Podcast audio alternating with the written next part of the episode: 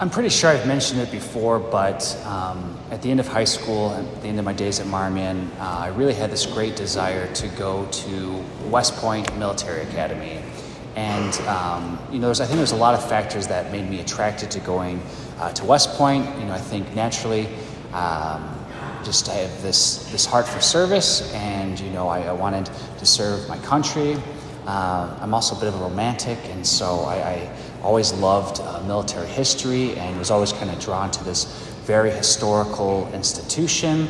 Um, you know what? I even kind of liked discipline and the structure of, of West Point. Uh, and so these are all, you know, very good reasons for me, you know, being attracted to it too.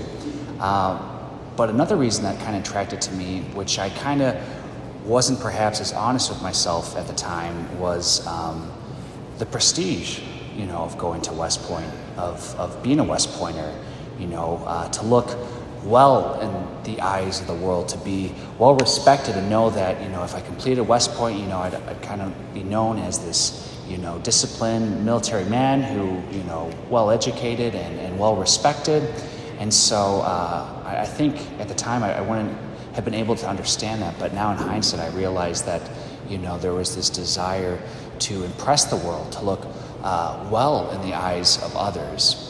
And so, um, yeah, I think it's kind of funny, and I think this is something that we all, you know, want to be thought well of by the world. And um, and it's funny because you know, I think back to when I was a middle schooler, how there were certain brands that were the cool clothes, and I remember, you know, my day was American Eagle, Abercrombie and Fitch, and I remember like, you know, bugging my parents uh, to wear. To, that, that, they would buy me these clothes in order that I might wear them and impress my friends. And so um, there's this great fear in us often that we, that we don't want to be despised by others. We don't want to be outcasts. We don't want to be, you know, different from the world, from the men and women that we constantly interact with.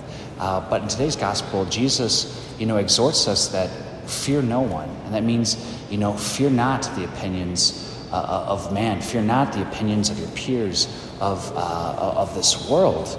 Um, because the reality of the matter is um, there's something greater than this world. And it's, it's a life uh, lived in our Lord, it's eternal life with Him. And um, the reason why we shouldn't have any fear, because uh, if we reject the things of this world, if we uh, reject those things that they push upon us, those, those peer pressures, uh, the worst that they could do to us is uh, kill the body. And now that might sound kind of scary because there's just this natural fear of our mortality. Uh, but the reality of the matter is, the greatest thing we need to fear is the death of our soul. You know, uh, to kind of be thrown in the fires of Gehenna, hell. You know, the idea of uh, being separated from the source of all love uh, for all eternity, that's what we need to fear. And that's what should hold a more primary place in decisions we make in the workplace, with our families, with the way we spend our time, um, with, our, with all our activities, with everything we do in our life. And so, how, how do we not fear others, or how does that look? Um, this, this past week, we celebrated the feast of uh, one of the great saints of the church, St. Thomas More. And uh, he's, he's one of my favorite saints, and, and his story is amazing if you don't know it. And I just would encourage you to kind of read about him a little bit. But St. Thomas More um, was the chancellor, this big political figure, actually the highest kind of person in the state next to the king himself under the reign of Henry VIII.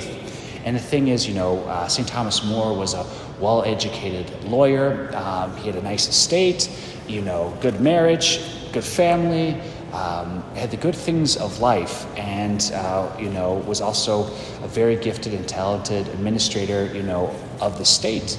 And um, but the thing is is that when it came when push came to shove when henry the eighth challenged um, him and you know uh, challenged him and, and, and, tried to call him to break away with the church to break away from god um, st thomas more understood the truth of today's gospel that, uh, you know, one should not fear death of the body. The only thing that one should fear is death of the soul. And so St. Thomas More was able to give away everything his prestige, his honor, his lands, his family, and eventually his life because he knew more important than all these things uh, was his soul and relationship with the Lord.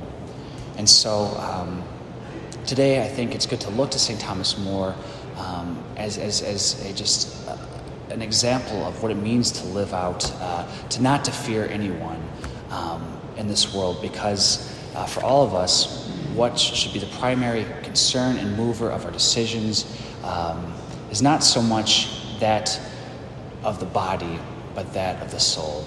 And today, so let's uh, just turn and ask uh, just intercession of St. Thomas more, and uh, God that He might give us the strength to stand up for Him in the face of the world, and that we might fear no one.